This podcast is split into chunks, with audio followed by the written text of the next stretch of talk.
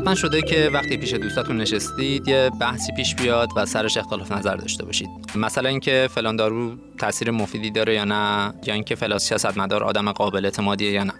قبلا اگر چنین حرفایی زده می‌شد اگه کسی از جوابش اطلاعی نداشت بحث همونجا تموم شد الان که اینترنت و اطلاعات انقدر دسترسه معمولا اولین کاری که بعد یکم حرف زدن پیش میاد اینه که یکی از افراد جمع گوشیشو می‌گیره دستش شروع می‌کنه سرچ کردن. احتمالا پیش اومده که اون فرد شما بوده باشین. یه لحظه به خودتون فکر کنید تو این شرایط دقیقا چی سرچ می‌کنید.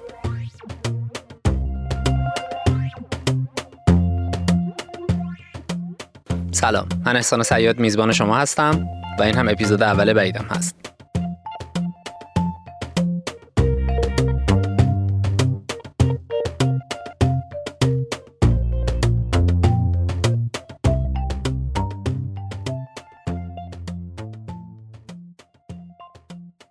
فرض کنیم شما بر این باور هستین که بعضی با خوردن آب خالی هم چاق میشن. یا مثلا فکر می‌کنید که نظریه تکامل یا فرگشت بنیان درستی نداره.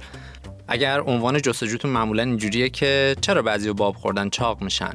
یا مثلا اینکه دلایل غلط بودن نظریه فرگشت رو سرچ می‌کنید. شما دارید دنبال مطالبی میگردید که باورهای فعلیتون رو تایید می‌کنه. این روزا به خاطر اینترنت و دسترسی ساده به اطلاعات تقریبا برای هر باوری طرفدار و مستندات پیدا میشه. چه غلط و چه درست شما می‌تونید چیزی رو پیدا کنید که شما رو تایید کنه و از این موضوع خوشحال بشید. می‌تونید برای یه فرضیه که به کرات غلط بودنش به صورت علمی تایید شده صرفا با نحوه جستجوتون به نتایجی برسید که ادعا می‌کنن اون فرضیه برقراره. تقریبا همه ما چنین کاری رو چه خداگاه و چه ناخداگاه انجام میدیم. و همونطور که توقع میره این پدیده از دید روانشناسا و محققین علوم شناختی پنهان نمونده. به این رفتار که یه نوع سوگیری شناختی هست گفته میشه سوگیری تاییدی یا کانفرمیشن بایاس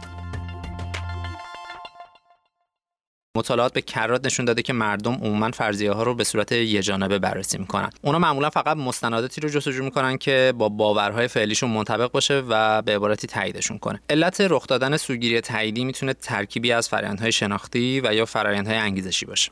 به اینا فرآیندهای سرد و داغ هم میگن. And cold mechanisms. برای توضیح بیشتر یه مسئله براتون طرح می‌کنم.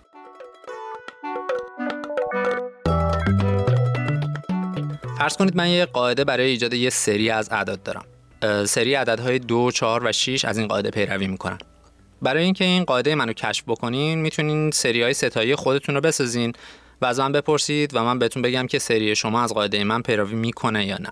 هر موقع مطمئن شدید که قاعده رو می‌دونید می‌تونید فرآیند تست کردن رو تموم کنید و قاعده رو به من بگید. دوباره میگم که سری عددهای دو، چهار و 6 از این قاعده پیروی می‌کنن. حالا یه لحظه پادکست رو پاز بکنید و ببینید چه عددهایی می‌پرسید.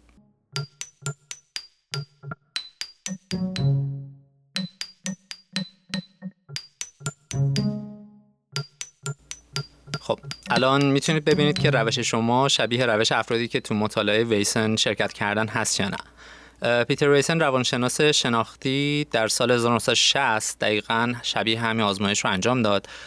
تا نشون بده که مردم به صورت بهینه فرضیه ها رو تست می‌کنن یا نه. بهینه بودن رو هم بر اساس حرف کارپوپر تعریف کرده بود که معتقد بود اشتباه اساسی تو اینه که برای تایید یه فرضی آزمون انجام بدیم به جای رد اون فرضیه. در ادامه توضیح میدم که این چرا مهمه.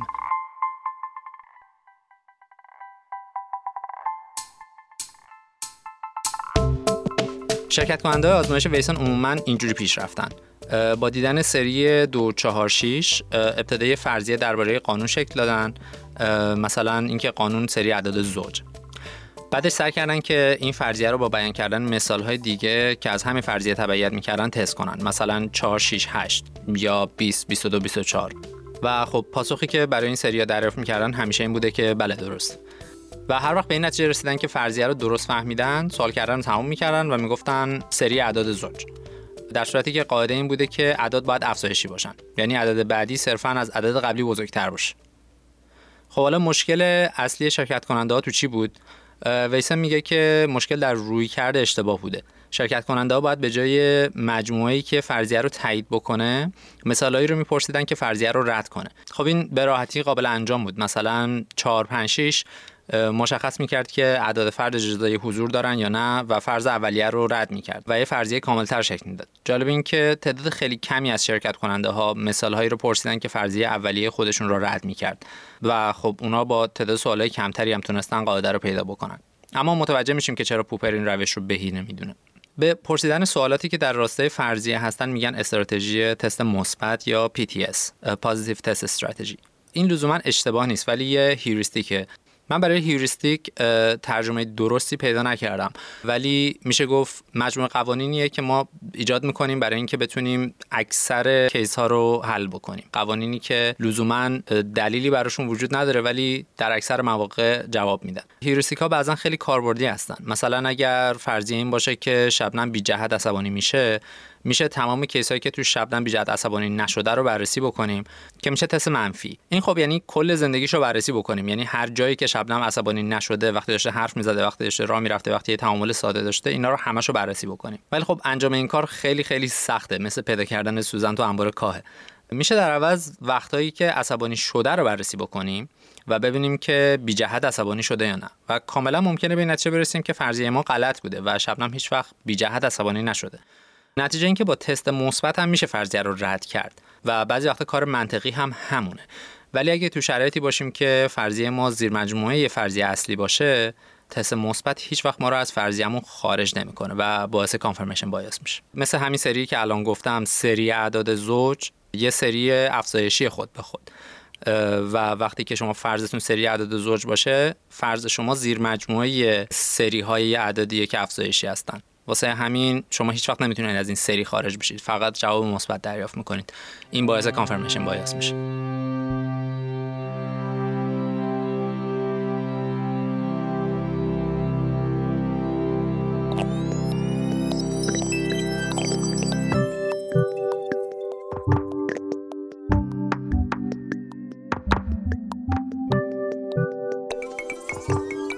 که گفتم تو شرایط امروزی ما برای هر جستجویی ممکنه پاسخ پیدا بشه.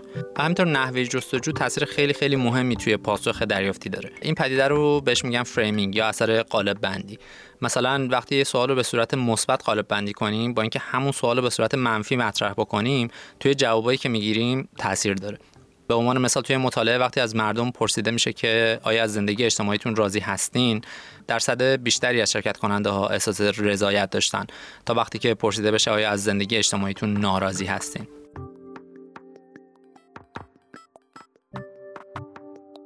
سوگیری تاییدی فقط در مرحله جستجوی اطلاعات اتفاق نمیافته. ما می‌تونیم مقدار زیادی اطلاعات کسب بکنیم و فقط یه سری رو ادراک بکنیم و به یاد بسپاریم. و همینطور می‌تونیم مستندات رو به صورت انتخابی فراموش کنیم و فقط اونایی رو به خاطر بسپاریم که تایید کننده باورهای فعلیمون هستن. توی یه مطالعه جالب تو دانشگاه استنفورد لورد راس و لپر توی سال 1979 دو تا تحقیق جداگانه در مورد اعدام رو گردآوری کردن. یکیشون در نهایت اعدام رو پیشگیرانه و باعث کاهش جرم ارزیابی کرده بود و اون یکی اعدام رو فاقد اثر بازدارندگی و منفی ارزیابی کرده بود. علاوه بر خود این دوتا تحقیق لورد و همکارانش یه لیست از مشکلاتی که تو این دوتا تحقیق وجود داشت به شرکت کننده ارائه دادن. اینکه مثلا روش تحقیقشون چه اشکالاتی داشته و اینا. وقتی خب کسی طراحی مطالعه رو نگاه می‌کنه میگه که خب این یه مطالعه بی‌طرفانه است هر کی اینو ببینه باید بتونه که دیده بهتری نسبت به تاثیر واقعی اعلام پیدا بکنه ولی نتیجه این آزمایش جالبتر از این حرف است.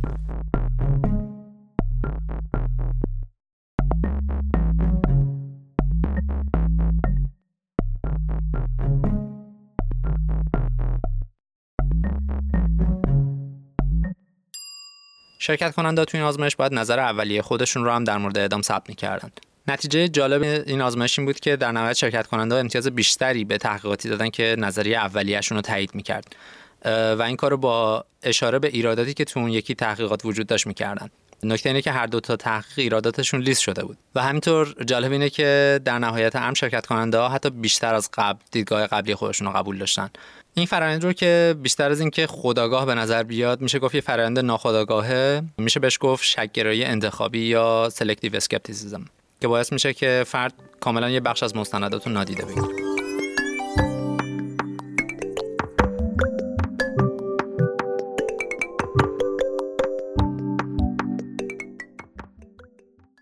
ما اگر حتی خیلی خوب عمل بکنیم و دنبال اطلاعاتی که برامون ناخوشایند هم هست بگردیم و سعی بکنیم از زوایای منطقی و منصفانه تحلیلشون بکنیم هنوز از سوگیری تاییدی نجات پیدا نکردیم. احتمال زیادی داره که اطلاعاتی که با فرضیاتمون همخوان نبوده رو به سادگی فراموش بکنیم و یا اشتباه به خاطر بیاریم. با عنوان مثال شما ممکنه خاطر خیلی شفافی از بردتون توی بازی داشته باشید ولی باخت مفتزهانتون رو به سختی به خاطر بیارید. یا مثلا لحظات شیرینی رابطه رو خیلی بهتر از دعواها و ناراحتیاش به خاطر داشته باشید. درباره حافظه چجوری ممکنه ما رو بازی بده باید مفصل بحث کنیم. اینکه اکثر چیزی که ما حافظه و خاطرات می‌دونیم صرفا ساخته ذهن ماست و لزوما با واقعیت منطبق نیست.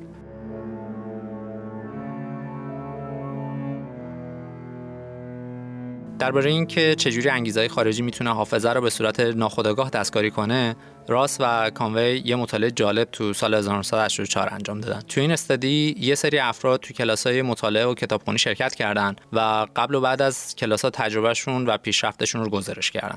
نتایج این مطالعه نشون میده که شرکت کننده ها به صورت ناخودآگاه سطح معلومات خودشون رو قبل از این کلاس ها کمتر از چیزی که بوده به خاطر میارن که با باورشون که کلاس سودمند بوده همخوانی داشته باشه. حالا فارغ از اینکه پیشرفتی صورت گرفته یا نه ممکنه واقعا قبل و بعدشون تفاوتی نداشته ولی چیزی که به خاطرشون میاد اینه که قبلا ضعیفتر بودن و تو کلاس ها پیشرفت کردن. اینجور سوگیری در حافظه توی رفتارهای روزمره هم دیده میشه. همینطور توی واقعیتی که ما از شخصیت خودمون به خاطر میسپریم. اکثر ما تصویر کاملی از شخصیت خودمون رو در حافظمون نداریم. در صورتی که در مقابل دیگران بهتر نکات مثبت و منفی رو جمع بندی می‌کنیم تا خودمون. اگر کسی که به قرار دیر می‌رسه من باشم خب ببخشید من تو ترافیک گیر کردم. ولی اگر اون باشه اون یه آدم بیمسئولیت و واسه وقت دیگران ارزش قائل نیست و این میره تو کارنامش این رفتار هم خب بهش میگیم توجیه و حسابی باش آشنا هستیم.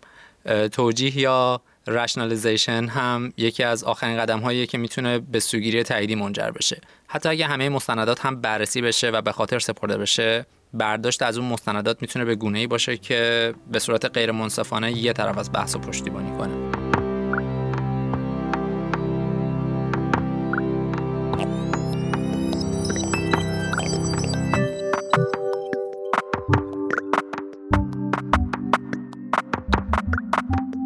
کانفرمیشن بایاس تو فضای اینترنت مخصوصا تو شبکه های اجتماعی می‌تونه چند برابر باشه. چرا که ما معمولا کسایی رو که شبیه خودمون فکر نمی‌کنن follow نمی‌کنیم.